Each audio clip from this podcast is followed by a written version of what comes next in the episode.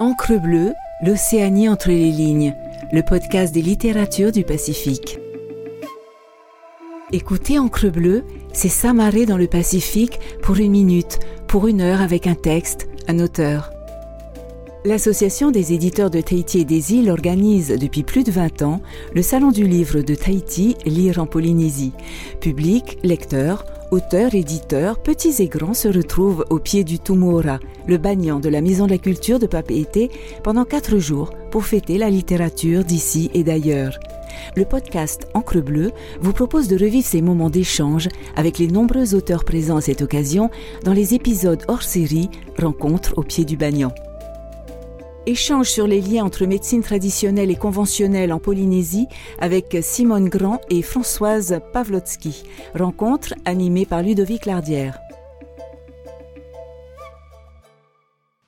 Yorlana, bonjour à tous, merci d'être euh, présents. Merci au, au, Salon du Livre de nous accueillir pour cet échange qui sera à mon avis très intéressant. Donc euh, merci à nos deux invités, donc Françoise Pavlovski et Simone Grand. Alors, Simone Grand, euh, donc euh, auteur, journaliste, universitaire aussi. Donc, je suis quelqu'un de curieux. Je suis toujours en train d'interroger tout ce qui existe. Et donc, une de vos grandes interrogations qui portait sur le monde polynésien des soins traditionnels, et vous avez fait paraître un ouvrage sur ce thème en 2007, qui vient justement d'être fort à propos réédité. Et on, donc, on se repenche à nouveau sur, sur la question.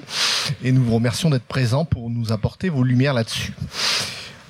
Et donc, nous accueillons maintenant Françoise Pavlovski, médecin.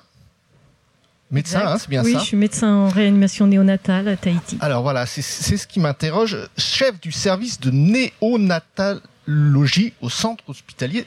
Qu'est-ce donc, avant que je dise des âneries? Néonatologie. En fait, on prend en charge les enfants à partir du moment où ils naissent quelques, enfin, à partir du moment où ils sont plus de 25 semaines d'aménorrhée et plus de 500 grammes. Et au sein de notre service, on les prend en charge jusqu'à, s'ils ont besoin d'aide réanimatoire, jusqu'à 3 ans. Donc on s'occupe des enfants euh, dans la période essentiellement néonatale et quand ils sont des formes graves, pédiatriques. Voilà. On pourrait dire que c'est quand même une médecine très pointue. Très technique. Très technique. Oui. Et vous exercez depuis combien de temps en Polynésie française? Je suis depuis 21 ans en Polynésie française et chef de service seulement depuis 3 ans. D'accord. Alors Françoise, ma première question, elle sera pour toi. C'est qu'est-ce que la médecine conventionnelle vient chercher qu'elle n'a pas auprès de la médecine traditionnelle?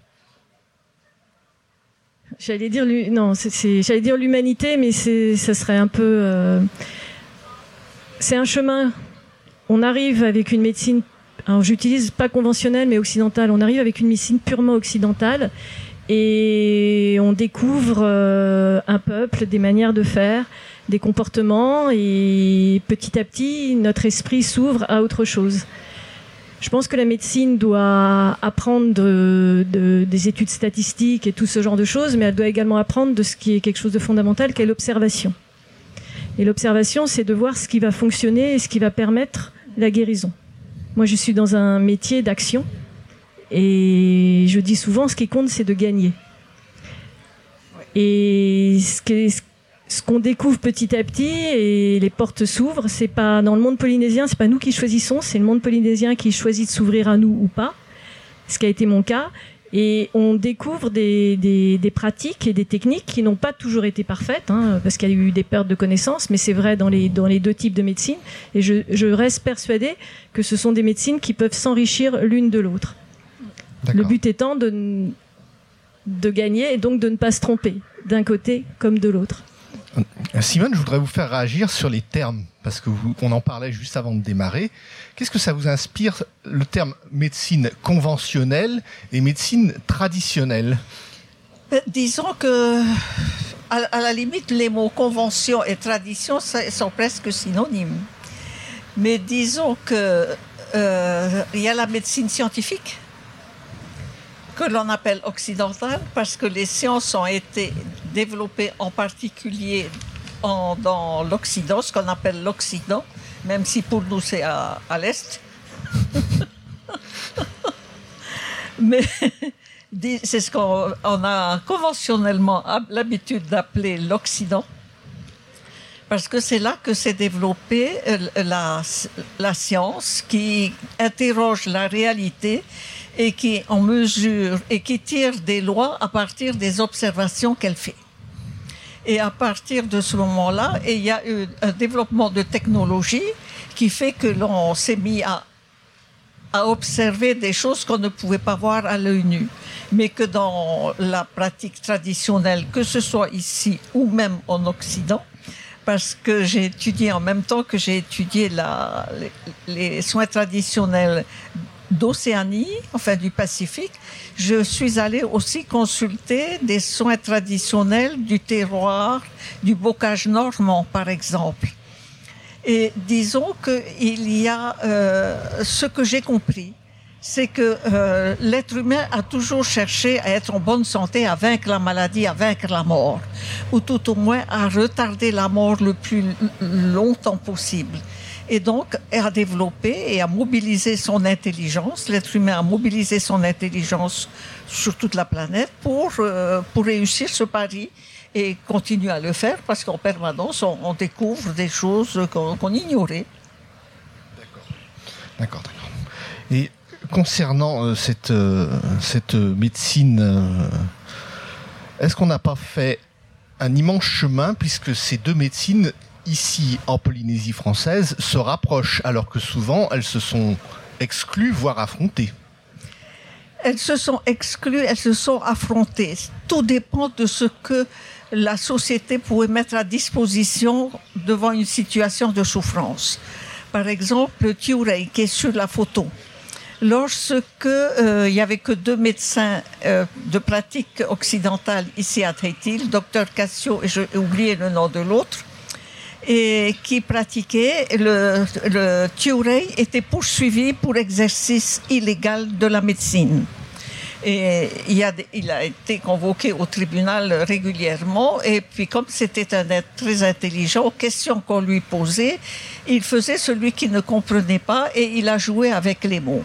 Mais ce qui s'est passé, c'est que dans la médecine euh, scientifique, il y a les personnes, les praticiens sont obligés de suivre un cursus bien précis, un cursus exigeant qui est identifié, balisé. Euh, il faut dix ans à peu près d'études pour arriver à être, euh, pour pouvoir avoir le droit d'exercer et, et d'être reconnu médecin dans la pratique traditionnelle, dite traditionnelle, il n'y a pas en apparence cette, exigence. Encore que s'il n'y a plus cette exigence, c'est que les structures de la société qui, qui exigeaient certains critères de qualité et de vérification, parce que ça existait à une certaine époque, euh, ben, plus. La structure sociale est, en difficulté. Donc on peut comprendre que des médecins qui ont fait ce parcours de combattant qu'est la formation médicale, ils, devant quelqu'un qui arrive, enfin, devant des personnes qui arrivent et qui disent Je sais parce que j'ai rêvé hier soir d'un truc, euh, euh, c'est presque une agression. Ça peut être vécu comme une agression, mais en même temps, si on est dans la démarche, si on est mobilisé, non pas sur ces pratiques, sur, sur soi, mais sur la personne qui souffre et que peut-être que l'autre peut apporter une réponse que l'on n'est pas en mesure d'apporter soi, à ce moment-là, on change de regard sur la pratique et il y a des, liens qui peuvent être établis. Mais les liens ne peuvent être établis qu'entre des personnes qui sont de bonne foi, et qui sont, euh, qui sont sérieux et qui placent l'intérêt du patient avant toute autre chose, avant tout, euh, ben, disons, avant tout brossage de, de, son ego, de son narcisse. Quoi. François, quelque chose à ajouter sur ce lien qui s'est créé, qui n'était pas évident? Comment ça s'est débloqué de, de, de, de, votre, de ton œil de praticien de... Alors pour être très, très honnête, c'est pas dans mon unité que, que, que la pratique euh, euh existe actuellement c'est le docteur Para hein, qui, a, qui intervient en pneumologie qui a fait un travail euh, depuis des années, qui s'est rapproché de, du phare AP, des associations, et qui nous a invités et conviés, nous les médecins occidentaux, à un week-end euh, où il y avait une rencontre entre les Tautés et les Tawa. Qu'on fasse des expériences personnelles du monde polynésien, c'est des choses que nous vivons tous. Je n'aurais jamais imaginé que ce soit mon institution professionnelle en tant que médecin qui nous invite à rencontrer les, soins traditionnels. Et c'est vrai que ça a été une rencontre extrêmement riche et intense où, on a découvert, partagé sur les connaissances des médecins traditionnels et les nôtres et les problématiques qu'on pouvait avoir.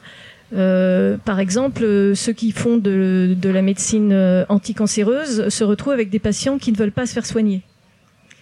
J'ai un de mes collègues qui disait qu'il ne supportait plus de, de, faire le diagnostic et de voir une femme revenir 5 à 10 ans plus tard euh, pour mourir. Donc il, y a vraiment eu un besoin de, de, de travailler ensemble. Mm. Par exemple, en pneumologie, il y a tout un accompagnement avec euh, quelqu'un qui s'appelle Jenny, qui travaille maintenant avec nous. Moi, ça a été une rencontre qui euh, a fait tout un chemin pour aider une famille ou un patient à faire le passage de la vie à la mort. Elle le fait à travers les, massages ou à travers tout ce genre de choses. Donc moi, ma rencontre euh, de, la médecine traditionnelle se fait à ce moment-là je ne peux pas nier, surtout les générations qui, m'ont précédé, c'est qu'il y a eu aussi des fois des rencontres où on voit que quelqu'un a été voir le tawa, et ça a été un tawa qui a perdu la connaissance, ou qui se disait tawa, et ça ne se passe pas toujours parfaitement bien. Donc je suis d'accord avec Simone, c'est vraiment important que chacun sache ce qu'il sait, tant au niveau de la médecine que moi je dis occidentale, que d'une médecine traditionnelle. Moi, ce que j'ai trouvé fantastique quand j'arrive en Polynésie, c'est que je rencontre quelqu'un qui me masse. Et quand on est massé de manière régulière, ou quand on fait du sport, ce que je t'ai dit tout à l'heure, on sort des endomorphines. Quelque part, c'est on utilise un médicament qui est à l'intérieur de nous-mêmes pour diminuer une douleur. Donc, quand on observe avec juste objectivité les, choses traditionnelles, il y a des choses qui sont intéressantes à prendre de chaque côté. Et je pense que ces médecines ont tendance et ont intérêt à se rencontrer. Au niveau de mon unité, ce n'est pas encore le cas. C'est plutôt euh, un travail très très intense qui a été fait par des équipes américaines. On s'est rendu compte que quand on était plus doux avec les prématurés, quand on faisait ce qu'on appelle le NIDCAP ou euh, les soins de développement, on avait des résultats neurologiques considérablement améliorés. Donc c'est aussi quelque chose qui est dit dans la médecine traditionnelle, c'est que il n'y a pas que la technique, il n'y a pas que l'action qui est essentielle pour sauver une vie, mais il y a aussi tout un élément d'humanité et de, bien-être qui va permettre d'arriver à la guérison. Donc euh, Françoise, effectivement, tu fais référence à, à un événement qui s'est passé en mai 2018. Hein, je crois que vous aviez, Tout à fait, oui. vous avez été invité euh, parce que suite à une signature d'une convention tripartite entre donc l'institution euh, hospitalière du Taoné et voilà et euh, l'association Aururu de Yves Doudout. Et euh, donc il y avait eu cette, ce premier lien institutionnel et ensuite il y avait eu ce fameux stage. Et alors j'ai retrouvé des déclarations que tu avais fait sur ce, ce stage et il y en a une que j'aimerais bien citer et on, on, on, va réagir dessus. En tant que soignant, on voit des souffrances que l'on sait parfaitement soigner mais par moment, on a le sentiment qu'il faut comprendre profondément l'autre pour pouvoir l'aider. Simone, une réaction? Ça s'appelle l'empathie, je crois. C'est-à-dire euh, de, de, faire comprendre à l'autre qu'on souffre autant, mais qu'on est là pour l'aider à porter sa souffrance.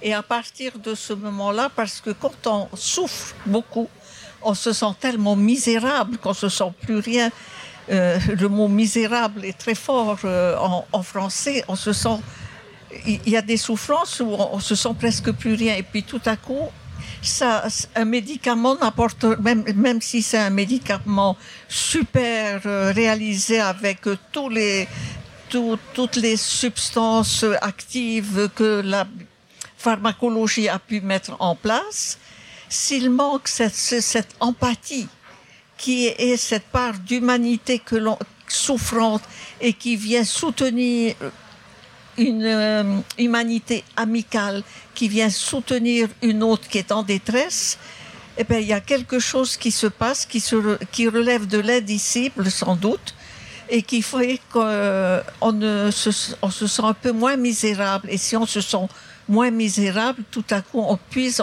on, découvre petit à petit en soi. Et alors, bien sûr, pour avoir discuté avec certains médecins, dit oui, c'est la sécrétion d'endorphines, mais encore faut-il arriver à les fabriquer.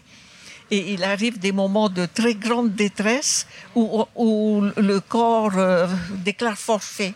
Et c'est un, autre, humain qui vient apporter cela et qui l'aide à se reprendre parce qu'en définitive, si un médicament tout seul, euh, ça peut aider des fois, mais en même temps, il, faut que l'on qu'on ait envie de guérir aussi des fois. Hein. Françoise, la, médecine conventionnelle manquerait-elle d'humanité Non. Et vient-elle en chercher dans d'autres médecines non, enfin, ce serait heureusement hein, l'humanité est de chaque côté, mais euh, c'est pas facile d'arriver dans un pays si on n'en connaît pas la culture, si on n'a pas le temps d'apprendre qui est l'autre, quelles sont ses références, quels sont ses, besoins? C'est un chemin, c'est un voyage. Moi, j'ai tendance à dire, je suis venu ici pour le voyage. Et on a régulièrement de, des jeunes médecins qui arrivent, on voit un moment où ils vacillent. Ils, ils, comprennent pas, euh, ils, sont mal à l'aise. Je me permettrai pas de, de les juger, parce et il y en a certains, ils ouvrent la porte et à ce moment-là, on peut commencer à, être ensemble. Et il y en a d'autres, c'est trop violent parce que ce qu'ils vivent est trop difficile et trop différent de leurs propres références. C'est pas quelque chose. On, s'enrichit de l'un de l'autre dans les deux sens. La médecine occidentale a eu des grands succès sur les épidémies. On peut pas le nier. C'est la découverte du microbe. C'est euh, bon. Je sais que c'est un sujet un peu épineux en ce moment, mais la vaccination. Euh, et ça, c'est ça a été, euh, ça a été ce qui a été dramatique euh, en Occident. Euh, c'est les épidémies, c'est les villes qui se ferment, c'est c'est des c'est des conflits sans sans sans cesse. Et c'est quelque chose qui a été gardé dans dans, dans la mémoire collective. Mais pour autant, euh, pour, pour les problèmes cutanés, pour les douleurs de dos, pour, pour d'autres choses, force est de reconnaître que d'autres médecines ont développé des choses qui sont intéressantes. Et d'ailleurs, euh, quand j'étais jeune, on disait qu'avec un abago, il fallait rester couché. Maintenant, il faut faire du sport. Il faut se lever. Donc, euh, je pense que plus on est humble et plus on regarde et plus on observe, dans, dans tous les camps, hein, tant du, côté de la médecine occidentale que, moi je dis la médecine occidentale et médecine euh, polynésienne, ou ça peut être d'autres médecines, chaque médecine a quelque chose d'intéressant. Et quand on l'expérimente à titre personnel, on, comprend comment elle fonctionne. Si on la regarde en pensant qu'elle n'a rien à nous donner, ça c'est une certitude. Elle va rien nous donner parce qu'on ne la regardera pas. Mais moi, je, fais, de la réanimation, j'ai un bébé qui est en détresse respiratoire, il me viendra jamais à l'idée de ne pas euh, l'aider avec la technique que j'ai apprise. Mais par contre, je peux aider la mère avec des choses que j'aurais, des mots qui appartiennent à son imaginaire ou qui appartiennent à son histoire et qui, eux, ne, me seront donnés et appris que par euh, le pays dans lequel je vis depuis 21 ans. Simone Grand, est-ce qu'il n'y a pas eu aussi de la réticence de la part des détenteurs de savoirs traditionnels médicaux à partager euh, euh, leur savoir-faire et leur, leur technique? C'est-à-dire que dans, enfin pour moi c'est difficile de généraliser. Il y a eu des médecins qui savaient tout et qui trouvaient que les autres, de toute manière, étaient des imbéciles et tout ce, ce que les autres faisaient relevait de la, de, disons, des superstitions de primitifs et de mœurs de sauvages. Bon, avec ces gens-là, euh, il y en a partout dans tous les métiers, dans toutes les couches de la société. Il y a des gens qui sont coincés. Et disons que ça, avec cela, on, peut rien. Par exemple, concernant que mon grand-père Popa a, a amené mon père euh, à être soigné chez Thiourey. Je parle dans les années 1915 mais il y a d'autres médecins, il y a d'autres papas, médecins qui poursuivaient euh, pour exercice illégal de la médecine. Il y a toutes les attitudes qui existent dans une, et même au cours d'une vie, il y a des gens qui sont rigides et puis qui tout à coup, ça ben, disons, deviennent, euh, ouvrent les yeux parce que de toute manière, être un scientifique, c'est se poser des questions. Ce n'est pas rejeter ce que l'on ne comprend pas, doit être un bon scientifique se pose des questions. Et devant quelque chose qu'il ne comprend pas, il ne doit pas dire il n'a pas une attitude, ce n'est pas une attitude scientifique que de dire, oh, ça, c'est rien. Non. Tout, tout objet doit être le, euh, doit pouvoir être interrogé. Surtout ce qu'on ne comprend pas. C'est ça qui est passionnant. Donc, euh, et par contre, j'ai rencontré aussi des médecins qui avaient recours à certains à certaines pratiques dites traditionnelles, euh, qui allaient voir certains tawas et qui sont, en général, c'est pour le massage. Il y a quelque chose qui se passe et qui, qui leur fait du bien. Mais quelquefois, c'est d'autres aussi. Pour ma part, j'ai recommandé certaines personnes, euh, bon, pour euh, des calculs rénaux, ça, ça, ça, fonctionne bien. Mais je, parce que j'en ai rencontré pas mal ici, il y a, je ne, en général, je n'oriente, euh, je ne donne aucun conseil médical. Mais il y a des fois, j'ai dit, ben, vous pouvez toujours essayer ça avant d'aller voir le médecin. Et en général, ils n'ont plus besoin d'aller voir le médecin quand, après avoir vu une certaine personne. Et pour ma part, quand je suis allée faire mon enquête, j'ai toujours dit que je ne prendrai aucune recette. Je ne viens pas prendre. Je viens questionner et essayer de créer un lien entre les praticiens parce que moi, je ne soigne pas. Euh, euh, Françoise, vous êtes à la recherche de recettes ou d'autres choses? Je pense que ma vie fait que je suis un témoin. C'est comme ça que je le vis aujourd'hui, puisque c'est pas moi qui ai créé cette rencontre euh, et, ces tradis praticiens qui sont rentrés à l'intérieur de, l'hôpital maintenant, qui interviennent parfois au sein de mon unité. Euh, on n'est pas spécialement prévenu, hein, c'est les familles qui, le demandent. Je, je dirais, ce qui est important, c'est que Simone, tu as utilisé le mot misérable. Quand la personne est malade, elle est en zone de fragilité. Donc qui que ce soit, ce qui est important, c'est de ne pas prendre pouvoir. Euh, le fait que nous ayons dix années de médecine ne fait pas qu'on soit meilleur que les autres, mais en fait, on, se surveille un petit peu les uns les autres. Et il me semble que dans la tradition, euh, celui qui était choisi au sein des communautés pour avoir ce rôle devait avoir une forme de respect vis-à-vis de celui qui souffre. Donc ça, c'est important, ne pas devenir des gourous et ne pas prendre pouvoir. Et, bien connaître ses connaissances. Euh, aux États-Unis, ils ont un système qui fait que c'est les secouristes qui vont chercher les blessés. Nous, c'est les médecins qui vont les chercher. Donc, c'est des techniques différentes. Il y a des mots, il y a des signes qui vont savoir est-ce qu'on peut attendre ou pas attendre, est-ce que c'est urgent, pas urgent. Je, je sais qu'il y a eu euh, à une période des, des, des, des, patients qui ont été traités et qui sont arrivés trop tard. Ça, ça met en colère euh, celui qui reçoit. Mais ça met en colère chaque fois que quelqu'un arrive trop tard, que ce soit euh, parce qu'il a vu un tawa, parce qu'il n'a pas su, parce qu'il n'avait pas de voiture, hein, parce que c'est aussi des choses qu'ils font. De toute façon, euh, je pense que ça s'est vu avec l'épidémie actuelle, c'est euh, la médecine occidentale actuelle a vécu sans la mort, ou avec en tout cas un rapport à la mort beaucoup atténué par rapport à ce qui a pu se passer dans, dans le passé.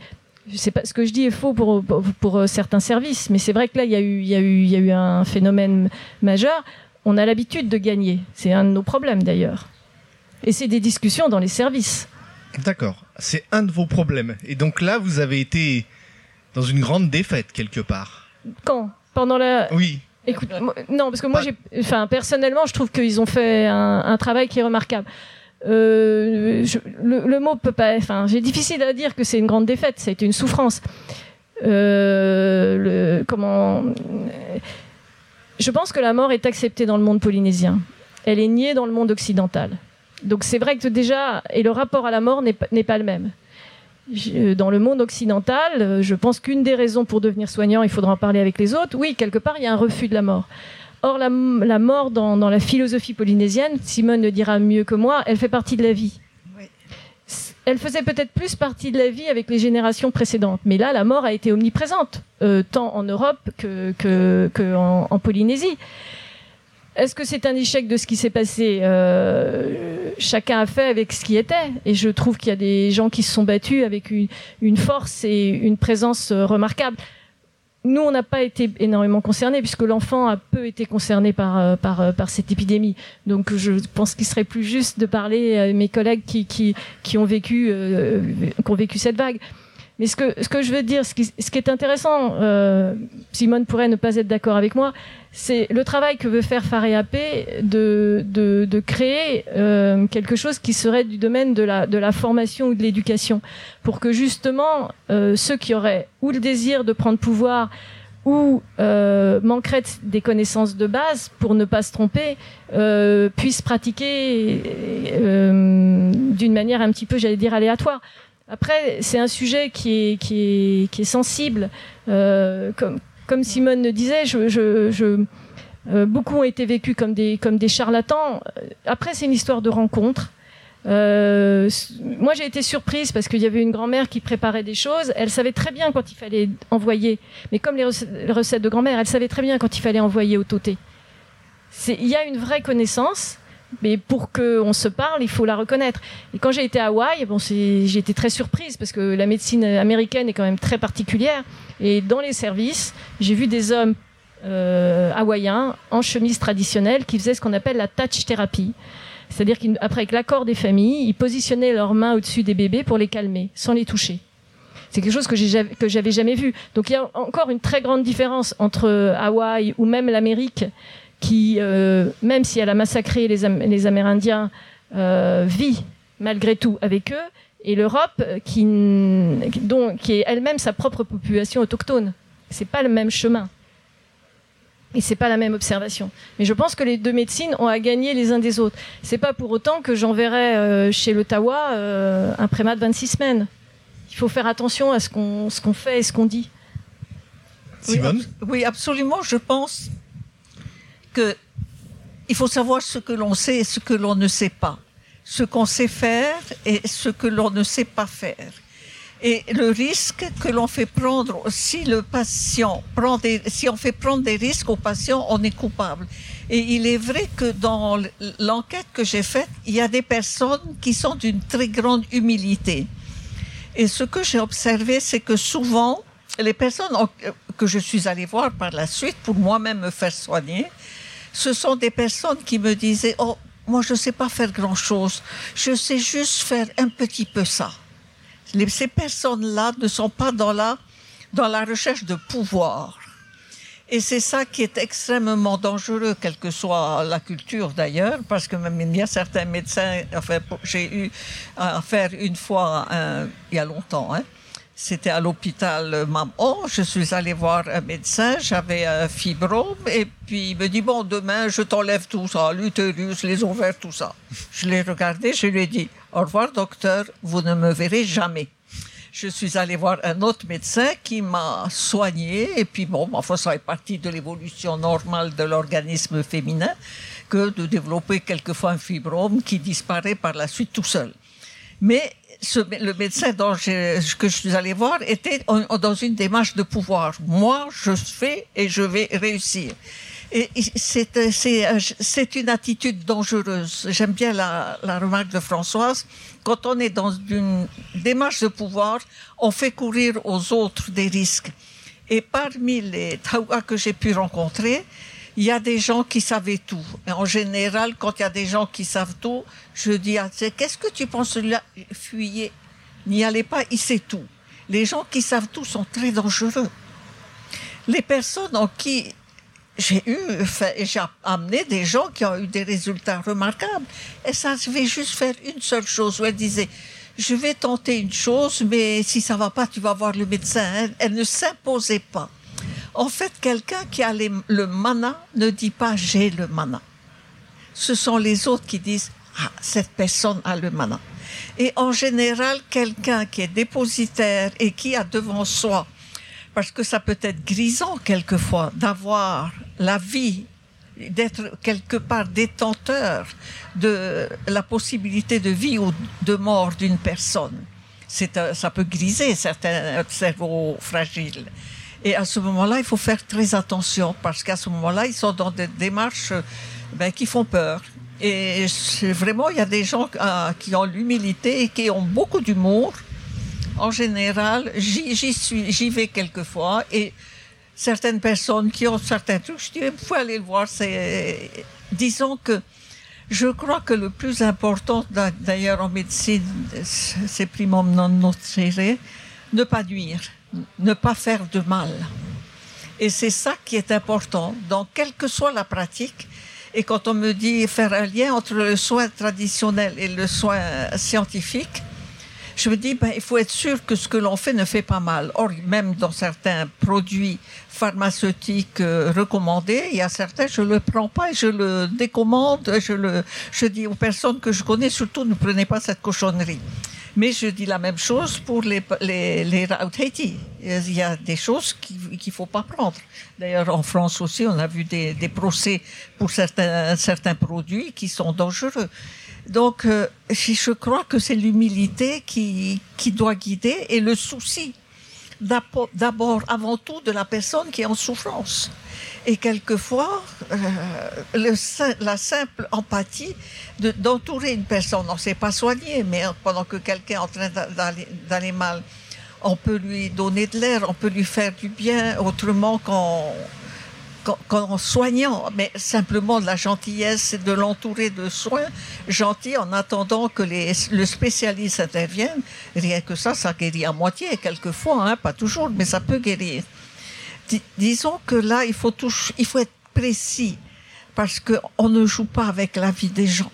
Il y, a, il y a des choses qui sont trop dangereuses et dans ce que dans mon travail, dans ma recherche, j'ai aussi étudié les soins, enfin, c'est appelé soins et ça tue. Et ça, c'est. Et j'ai essayé, j'ai étudié ces, ces, ces, ces démarches-là. Et ce que j'ai remarqué, c'est que les personnes qui. Pourquoi on est arrivé à ces situations extrêmes? Des personnes qui se prétendaient pouvoir soulager une souffrance sont devenus des meurtriers. C'est parce qu'ils n'étaient pas capables de dire je ne sais pas et de, dire je ne sais pas, on va voir quelqu'un qui sait.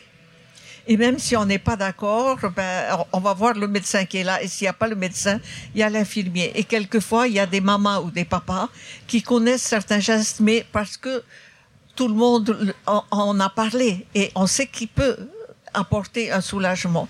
Mais j'ai assisté, plutôt j'ai entendu des récits de choses dramatiques. Et puis les personnes se sont retrouvées meurtrières en croyant bien faire. C'est quelque chose d'épouvantable. Mais c'est toujours, en général, c'est quand on, on, s'imagine qu'on a un pouvoir. Ça Il faut se méfier du pouvoir. Il faut rechercher le savoir, à mon avis. Euh, je voudrais rebondir sur cette notion de doute. Euh, euh, Françoise, est-ce que le doute est permis dans la médecine conventionnelle? On peut en douter parce que là, les derniers événements récents, cette pandémie, on avait l'impression que personne n'osait dire on ne sait pas. Et tout le monde se, se, se, je, suis pas d'accord. A dit des choses et. Je, suis pas d'accord parce que quand il enfin, mon frère est virologue international et euh, j'ai discuté avec lui à beaucoup de périodes. Euh, il est spécialiste euh, à l'origine de l'hépatite C. Quand est arrivé le, virus Delta, il y a eu une période où on ne savait pas si ça allait fonctionner, si le vaccin allait fonctionner. Et moi, j'ai, enfin, j'ai, suivi de, tous les côtés, hein, du côté polynésien, du côté Popa, de, la Bretagne et de, et d'autres endroits. Euh, je pense qu'on a, vécu une crise sociétale où on a eu une atteinte à nos, libertés, faut, faut le dire, hein, euh, et que certains d'entre nous ont, l'ont vécu plus ou moins bien, certains se sont mis à, faire des choses différentes, mais je, je, les scientifiques que je connais, moi, j'ai entendu dire euh, les doutes, les inquiétudes. On peut pas, on peut pas être sûr. Là, actuellement, en tout cas, les notions que j'ai eues, c'est que le vaccin s'est révélé efficace contre ce, contre contre ce variant-là. Mais les scientifiques de très haut niveau le disent. Peut-être qu'il y aura à un moment ou à un autre un nouveau variant pour lequel il faudra rechercher pour retrouver quelque chose moi, j'ai eu l'impression que les gens qui avaient la connaissance de ce que j'ai pu lire ont été beaucoup plus discrets que ceux qui ne, qui, qui, qui ne, qui ne, qui ne savent pas ou moi, je me permettrai pas de juger ce que, comme chacun a réagi à titre personnel ou à titre collectif. Mais oui, le doute existe dans la médecine occidentale, et c'est pour ça qu'on se réunit tous les matins, et c'est pour ça qu'on se réunit toutes les semaines. Et le doute circule de manière différente selon nos personnalités. Il y en a certains qui disent c'est terminé, je veux plus en parler. Il y en a d'autres qui vont avoir besoin d'en parler quatre fois, cinq fois, puis au bout d'un moment, il y a quelqu'un qui va leur dire bon bah ça suffit. Hein. Euh, on passe à autre chose. Mais c'est en permanence qu'on a le doute. Et c'est comme ça qu'on progresse. Euh, en l'occurrence, sur la prise en charge des prématurés, il faut, voir comment on les a pris en charge quand moi j'ai commencé mes, mes études et comment on les prend en charge maintenant dans, le, il faut, on pense souvent que, la rencontre avec l'autre se fait que euh, le monde occidental est, prétentieux et se croit au-dessus. Mais la rencontre se fait dans les deux sens. L'inconscient de Freud réapparaît au moment où le monde occidental est confronté au monde premier. Euh, moi, ce que j'ai pu constater euh, quand j'arrive en Polynésie, je découvre que la mère et l'enfant ne font qu'un alors que c'est une rupture totale en Occident. Je passe de Saint-Vincent-de-Paul à, la, ici, et je vois bien qu'il y a une prise en charge qui est différente, que la mère ne fait qu'un, alors que en Occident, l'enfant est mis dans une, euh, dans une pouponnière dès sa naissance, pour être séparé de la mère. Une mère me dit, je veux pas que mon bébé me touche, alors qu'il vient de naître d'elle-même. Donc il y a une différence qui est fondamentale entre les deux cultures. Il y a, une manière dont, dont, les soins sont organisés au point de vue géographique qui est profondément différente. Et ce que moi j'ai trouvé fantastique au cours de ma carrière, c'est qu'actuellement, ce qui a transformé le devenir des prématurés, c'est à partir du moment où on a mis des traitements chez la mère, avant qu'ils naissent. Bon, corticoïdes, sulfate de magnésium, antibiotiques, ça c'est très technique, mais peu importe. Et ça a mais, transformé le devenir des prématurés. Donc il y a eu un chercheur qui a dit, mais si je traitais la mère, ce serait peut-être moins agressif que si je traite l'enfant, qui fait 500 grammes ou 1000 grammes. Donc je, pense que contrairement à ce qu'on s'imagine, peut-être que le monde occidental a du mal à l'accepter, mais le monde occidental s'enrichit des autres mondes à chaque instant. Peut-être qu'il ne sait pas toujours le dire et le reconnaître. Euh, euh, Simone, je voudrais vous poser la question aussi. il y a encore un, lien fort de la population avec la médecine traditionnelle. Comment vous l'expliquez? Beaucoup de gens vont voir les, les praticiens. Beaucoup, ça dépend. Il n'y en a pas tant que ça. Il y en a. Mais c'est, disons que lorsqu'on va voir, c'est qu'on veut euh, recréer un lien qui a disparu et, on cherche ce lien parce que le lien avec euh, très souvent on, réduit la, la, culture polynésienne à la danse. Et la danse, c'est à la superficie. Mais ce qui est profond, c'est c'est pas la danse. Ce qui est profond, c'est ce qui va donner naissance à la danse.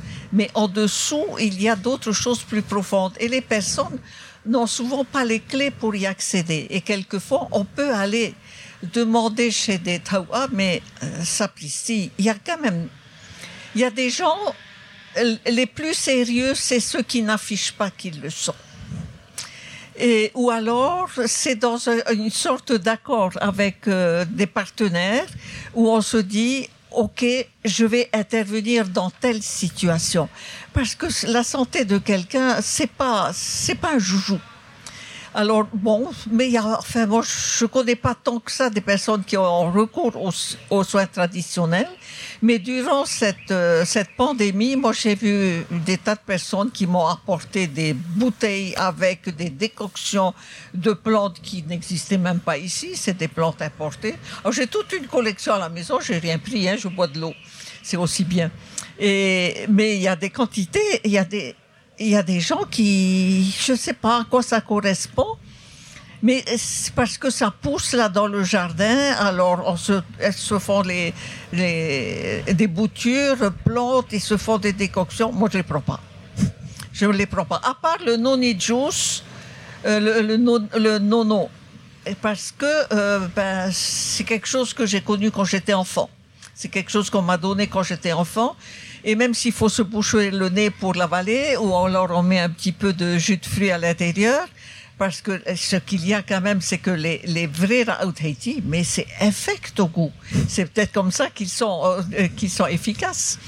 C'est comme autrefois les Raout Popa, c'était infect au goût. Hein. Mais euh, et on, disait, c'est parce que ça n'a pas bon goût, c'est pour ça que ça va marcher. Enfin, ça, c'est ce qu'on nous racontait.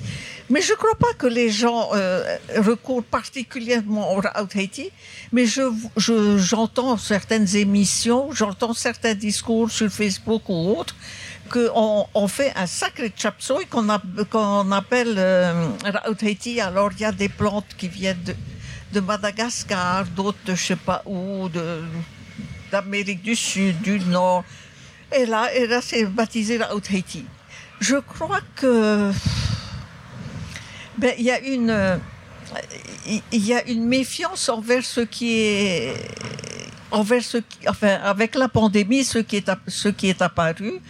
Pourtant les moi je dirais que ce que j'ai beaucoup suivi des émissions à la télé et ce, celles que j'ai entendues, euh, la plupart des scientifiques disaient, ben, nous ne sommes pas sûrs, nous supposons que, il semblerait que, et en même temps, pour donc, pas la certitude assénée, et même le vaccin, ils disent, ça marche à 80% pour tel euh, type de vaccin, c'est très modeste.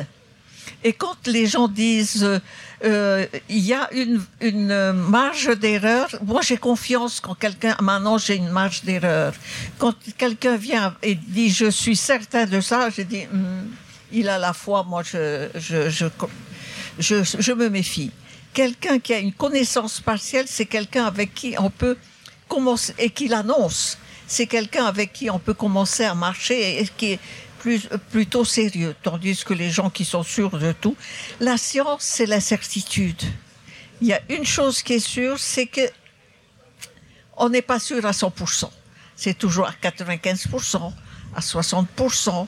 Euh, l'immunité, c'est 95% les six premiers mois. Après, ça descend sur, à mon âge, par exemple, ça descend à 60%. Alors, il faut faire le rappel. Voilà ce que j'ai compris. Je crois que euh, dans notre dans notre démarche, moi, ce que j'ai compris des soins traditionnels, parce que la maladie, qu'est-ce que la maladie? La maladie se dit maï. Et maï, et en même temps, pour dire je suis malade, on dit C'est-à-dire, c'est comme si j'ai été rattrapé par la maladie. Et on dit aussi, euh, quand quelqu'un décède, on disait hunar enterrer la maladie. Et moi, ce que j'ai compris que dans la vision polynésienne de la maladie, la maladie est une entité hostile qui existe, quoi que l'on fasse, quoi que l'on dise. Donc, l'important que l'on fait avant la naissance d'un être, tout au long de sa vie, jusqu'à la naissance de quelqu'un et tout le long de sa vie jusqu'à son décès, on va essayer de tenir cette entité hostile qu'est la maladie loin de soi. Et pour ça, il faut renforcer son mana. Et renforcer son mana, c'est pas des gali-gali et des mana-mana. Non, c'est prendre soin de soi, c'est de, manger une nourriture saine, de se bouger. On a un corps, c'est fait pour se bouger. Et lorsque, par exemple, on lit certaines observations qui ont été faites de Thurey, qui a soigné des gens, quelqu'un qui a observé, la plupart du temps, ce qu'il donnait, comme conseil, c'est d'abord d'être propre, parce que souvent les gens arrivaient étaient sales. Il les lavait d'office dans la rivière à côté avec Ça faisait partie du soin. Et comme tout le monde avait peur de son manat, tout le monde se mettait à laver le mec qui puait et, le faisait bien propre. Déjà qu'avec ça, il était déjà moins malade. Et puis après, il y a bouger son corps, et, disons, maitino. Et puis, la maladie de la pensée. Il faut arriver à, ne pas inventer des choses qui n'existent pas, mais à être réceptif à ce que peut dire l'invisible, ce qui n'est pas la, même chose. Être attentif, mais ne pas s'inventer des, trucs. Et puis, Ivarwa. Ivarwa, c'est quand l'âme est blessée.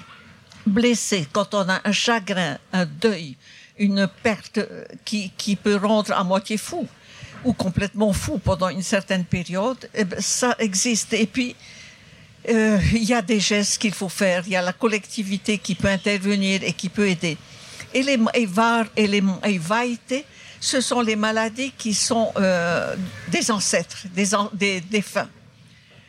Euh, la science occidentale a découvert ça, c'est les maladies transgénérationnelles, pas les maladies les désordres transgénérationnels.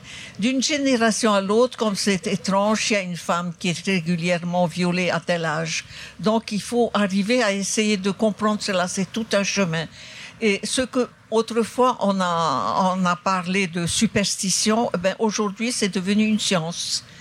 Disons que, bon voilà, il y a, y a ça, et en même temps, c'est une prise en charge de soi. Il ne faut pas attendre que les autres fasse tout pour soi. Il faut se remuer, il faut bouger, il faut se prendre en charge parce que dans la société ancienne, il n'y avait pas de CPS.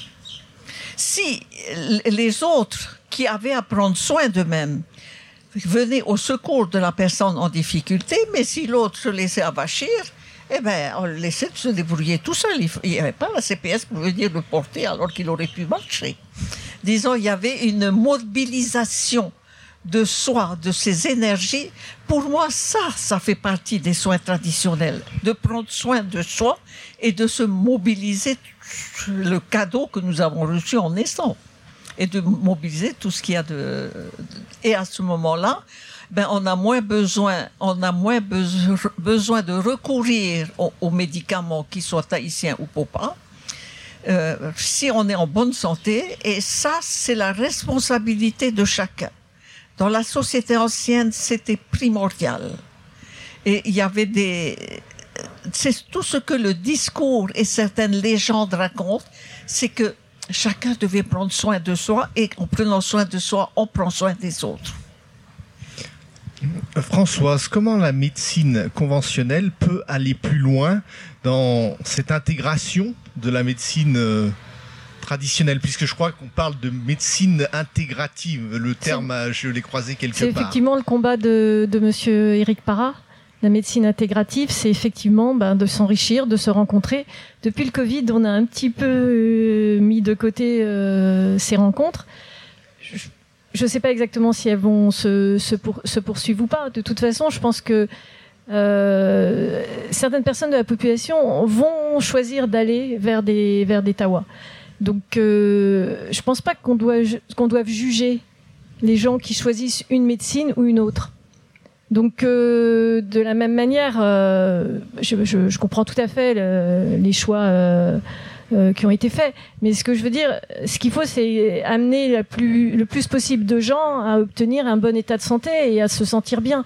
Donc, euh, c'est pas en se fermant les yeux et en disant euh, c'est interdit, n'y allez pas, qu'on va obtenir euh, une solution. Donc il faut qu'il y ait un dialogue puisqu'il y a des gens qui vont y aller. Alors ce qui est vrai aussi, c'est qu'il y a un vrai changement sociétal actuel. Euh, ne serait-ce que par rapport à la génétique. Moi, pendant très très longtemps, je ne pouvais pas demander des diagnostics génétiques. Là, je vois des jeunes parents qui demandent des diagnostics génétiques et qui veulent en savoir plus. Donc il y a, un vrai changement générationnel. Quand on était à Faréapé, c'était intéressant parce que il y avait toute une équipe de sages-femmes euh, qui ont grandi en Polynésie et tout avait été voir le Tawa. Et, les et tout avait été soigné avec des Raoult Haïti peut-être que ce que ce qu'elles ont vécu là sera pas vrai pour la prochaine génération. Mais ce qui compte, c'est qu'à partir du moment où quelqu'un va voir quelqu'un, il faut essayer de savoir pourquoi et lui permettre d'avoir le meilleur soin possible. En tout cas, c'est ce que je crois. Mmh. J'avais un ami qui disait il n'y a pas de bonne façon, de mauvaise façon de guérir. Et j'aime bien aussi le fait de dire on a tous en nous une, capacité de, guérison. Simone dit quelque chose de très très juste et qui fait écho à, beaucoup de choses que je connais. Euh, la médecine occidentale maintenant annonce tout ce qui va arriver, mais la personne c'est pas important de savoir ce qui va vous arriver. Enfin, c'est pas important de savoir tout ce qui peut arriver. Ce qui compte, c'est ce qui va vous arriver à vous. Et si vous êtes le seul qui va guérir, il vaut mieux vous donner de l'espoir. En tout cas, c'est ce que je pense. C'est important la médecine, l'espoir. Est-ce qu'il, est-ce que ces deux médecines vont parvenir à, améliorer l'état de santé de la population, puisque on dit, les responsables disent que la population est en mauvaise santé avec des statistiques qui sont assez effroyables en termes d'obésité et de, diabète ou des choses comme ça. Est-ce que avec ces deux médecines, on va pouvoir enfin sortir de cette ornière? Je pense que c'est pas la médecine qui va empêcher l'obésité, c'est la façon de vivre.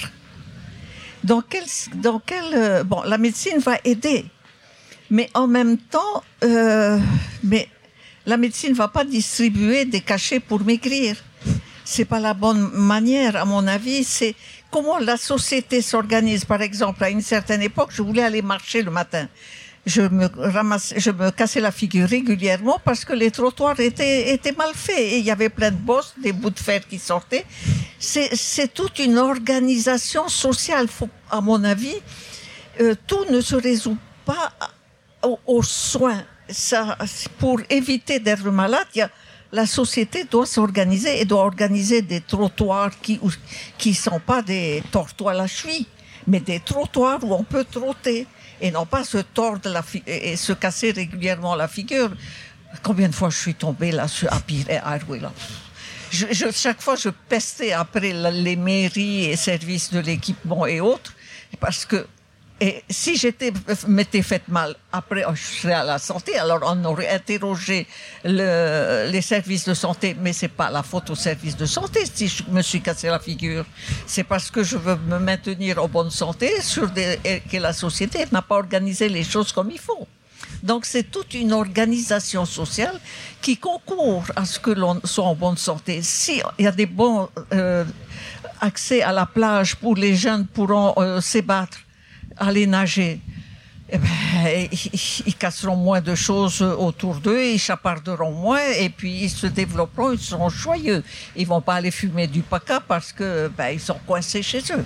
C'est la société et la politique, et ça c'est à chaque citoyen exigé de, de, de, pouvoir vivre dans une société où les risques soient ben, anticipés.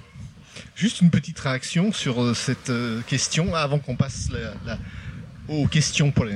L'obésité est un problème compliqué. Je crois que c'est une épidémie qui est mondiale et qui est liée, qui est liée effectivement à la, nourriture. Je pense qu'il ne faut pas focaliser malheureusement les, individus. Je crois qu'on n'est pas égal devant la nourriture. Déjà, euh, en mangeant de la même manière, certains vont prendre du poids et pas d'autres. Donc il y a une véritable injustice de ce côté-là. On, on, aime tous un peu les mêmes choses. Hein. Euh, il y a certains produits, si vous les avez devant vous, euh, je vois pas qui va les résister. Euh, je vais pas nommer les produits. Donc c'est franchement trouver la solution contre l'obésité, c'est compliqué. Euh, je pense qu'un un bon exemple, euh, c'est la Miss euh, France qui, qui, qui elle, l'a vécu. Je pense que c'est les gens qui l'ont vécu qui seraient les meilleurs pour en parler parce qu'ils savent par quel chemin ils sont passés. Et c'est un chemin collectif, mais qui concerne le monde entier, malheureusement. Voilà, merci. Alors on va passer maintenant aux questions des... Aux questions du public. Merci beaucoup pour ces, cette discussion très enrichissante à différents moments, j'ai senti la question de la, du dialogue entre les approches différentes de la médecine sans que cette question soit, soit approfondie. Je, je voudrais savoir ce qu'il en a été du dialogue entre ces approches différentes ces deux dernières années, et notamment ces derniers mois. Tout à fait à la fin, Madame, j'avais le sentiment d'entendre que c'est évidemment euh, à cause de la Covid, ce dialogue a été un peu interrompu. J'ai peut-être mal entendu. Mais euh, qu'en est-il de ce dialogue ces derniers temps? Écoutez, pour être très honnête, moi j'ai eu la chance d'être invité au FAREAP, mais c'est le docteur Para qui a, mis en place euh, ce dialogue, euh, qui a fait un travail euh, euh, important pour lequel il a essayé de faire rentrer pas à pas au sein du, centre hospitalier des tradipraticiens. C'est pas quelque chose que nous avons nous mis en place pour l'instant. Nous, on a on a des infirmières qui se sont formées au massage, qui se sont formées à des soins de bien-être, mais les tradipraticiens pour l'instant interviennent plutôt au niveau des soins palliatifs de la pneumologie. Ils ont fait un travail, paraît-il, euh, je dis paraît-il parce que j'étais pas non plus concernée, très important pendant le Covid pour accompagner les patients. Donc euh, non, il y a eu, il y a eu, il y a eu, il y a énormément de choses. Euh, pour, je pense qu'il serait intéressant de, de, parler avec les médecins adultes qui eux ont une expérience plus importante que, la nôtre. Je peux me permettre alors de juste une petite question supplémentaire concernant euh, cette diversité d'approches euh, vis-à-vis de la communication envers le public, euh, non seulement envers les autres spécialistes, mais communication politique au sens très large du terme. J'ai pas compris. Hmm J'ai pas compris. Comment vous communiquez sur cette...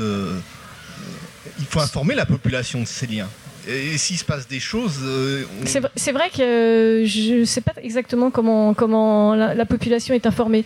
Tout ce que je peux se dire, c'est par exemple euh, le docteur Biarès de Montréal, euh, lorsqu'il accueille les internes, par exemple, il, les accueille en, faisant une conférence sur les différences que nous avons localement.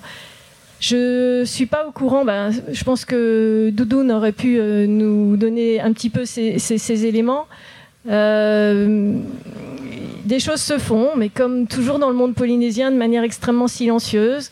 On se rencontre, on se voit, on travaille sur les mêmes lieux. Euh, et quand on a besoin, on demande à intervenir euh, l'un sur l'autre. Mais c'est vrai qu'on diffuse pas, peut-être parce que c'est compliqué, parce que c'est quelque chose de nouveau, parce qu'on n'a pas envie non plus d'être jugé. C'est quelque chose qu'il faut apprendre au quotidien. Mais c'est nouveau. Pour nous, par rapport à la médecine qu'on a appris, c'est c'est des choses qui sont extrêmement nouvelles. Donc, euh, je pense qu'il y a quand même eu beaucoup de reportages sur le week-end où, on était, fait. où on était au Phare et AP. Je pense qu'il serait intéressant aussi de, travailler, de discuter avec euh, Ward Akri, de, euh, parce qu'eux aussi ont eu des échanges pour savoir pourquoi certaines familles acceptent la greffe et pas d'autres.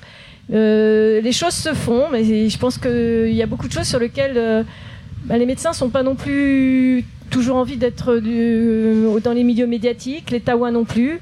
Je pense qu'on a besoin de se rencontrer. Je pense que moi, si j'ai osé venir, c'est parce que Lucie m'en a fait la demande et qu'on se connaît bien, parce que je connaissais à titre personnel Simone Grant, mais c'est vrai que je me suis posé la question, comment c'est vécu par mon milieu professionnel, est-ce que c'est une bonne idée? Et puis j'avais dit oui, donc euh, je me suis dit bon, bah, on va pas réfléchir, on vient quand même. Je pense qu'on est, des, on est, hum, même si euh, on est des gens assez discrets, tant euh, dans la médecine occidentale que dans la médecine polynésienne, et que on, on fait les choses discrètement. On a besoin de se connaître, on a besoin de savoir euh, est-ce que qu'est-ce qu'on fait, est-ce que c'est juste, est-ce que c'est pas juste. C'est pas un désir de, de, de se cacher, c'est un désir d'apprendre. Maïva et Mauru. Mais on peut quand même. On comprend cette discrétion, mais les gens n'ont pas l'impression que ça avance, ça avance jamais assez vite, mais par rapport aux mentalités d'il y a 20 ou 30 ans, on est quand même dans des progrès phénoménaux parce que par rapport à, à des moments, on parlait de charlatans, de, de- Il y en aura toujours. hein, de. Euh, Comme dit Simone, il y aura toujours des charlatans, mais de tous les côtés. Mais c'est sûr que moi, j'aurais jamais imaginé euh, voir des tradis praticiens euh, salariés de l'hôpital. C'était même, euh, mais même la, la réunion à euh, je me suis dit, c'est, savoir qu'il y avait eu une convention entre la direction de l'hôpital et, les soins traditionnels. C'est quelque chose qui, euh, était complètement inimaginable dans, le monde dans lequel j'ai été formée. Mais pourquoi pas aller le vivre? Bien sûr, et c'est dans le, le service de soins palliatifs qui plus est. Je, je pense, euh, alors que je n'ai pas du tout participé aux réunions, mais ni aux, aux séances qu'il y a pu y avoir, mais on accompagne les, les- on Oui, a- accompagne quelqu'un dans ces derniers instants. Euh, C'est aux soins palliatifs, en pneumologie. Enfin, il y a des choses. euh, euh, je pense que d'autres médecins seraient plus plus aptes à, à raconter ce qu'ils vivent. oui. Mais il y, a des, il, y a, il y a vraiment des liens extrêmement forts qui se sont créés. D'ailleurs, à Phare et AP, moi, je suis le seul médecin qui est venu à titre individuel. Euh, Eric a dit, toi, tu viens. Il m'avait rencontré à l'île de Pâques. Il m'a dit, toi, tu viens. Bon, j'ai pris ça comme un cadeau et j'y suis allée. Mais c'est vrai que sinon, c'était toutes des équipes. C'était l'équipe d'obstétrique, c'était l'équipe de pneumologie, l'équipe d'urologie, l'équipe de la greffe, l'équipe du soin palliatif. Chacun était venu en équipe pour pouvoir répondre à des problématiques de de- d'accompagnement. C'est c'est vrai que moi j'ai j'ai vu Jenny euh, masser euh, quelqu'un qui était en fin de vie et quand on raconte que la personne était détendue euh, euh, juste après, c'est- c'est c'est phénoménal. Donc ça c'est des choses. C'est vrai qu'il faudrait discuter avec ceux qui l'ont vécu, mais ça pourrait être l'occasion d'une d'une autre émission. Et des gens qui ont plus d'expérience. quelque chose à ajouter, Simone? C'est-à-dire que, enfin, je, je viens quelque part compléter, les soins palliatifs, c'est les derniers moments. Et quelque part, là, tout le monde retrouve son humilité. Et quand on est dans l'humilité, on arrive à accéder à certaines choses qu'autrement on n'accède pas. Et c'est comment être plus humble que devant une personne pour laquelle on ne peut plus rien, sinon que de lui apporter un certain réconfort avant, avant au revoir. Et à ce moment-là, je pense qu'il y a des choses qui se passent. Oui, enfin, de ce que moi j'ai entendu dire, mais c'est vrai que c'est des choses que j'ai, qui sont pas. Il faudrait discuter avec ces, avec ces médecins-là. C'est important. C'est important de savoir qu'est-ce qu'ils ont vécu, qu'est-ce qu'ils ont partagé. Est-ce que ces médecins n'ont pas un peu peur de ce qu'ils pourraient dévoiler? Qu'on leur dise, euh, euh, c'est de la, enfin, c'est des, c'est peut-être hallucinations séparationnelles ou. C'est peut-être plus facile pour moi qui suis dans une médecine technique et qui agit d'une manière technique et donc, je peux regarder ce qui se passe dans. dans... C'est possible. Il, faut, il, faut, il faudrait leur demander. C'est leur choix. En tout cas, euh, ils sont pas hostiles. Hein. Ils le ah font au quotidien. Ils, acceptent cette aide qui est Ils l'acceptent. Hein. Euh, je pourrais en avoir parlé avec, avec certains d'entre eux. C'est quelque chose auquel on n'était on n'était pas préparé. Mais c'est le principe du voyage. Ils ont accepté d'apprendre. C'est extraordinaire. Mais c'est vrai que je pense qu'il y, a 20 ans, c'était pas possible. Et, mais bon, la, société occidentale a changé. On va aux États-Unis, ils pratiquent le yoga à outrance dans certains endroits. Je pense que c'était pas l'Amérique des années 50.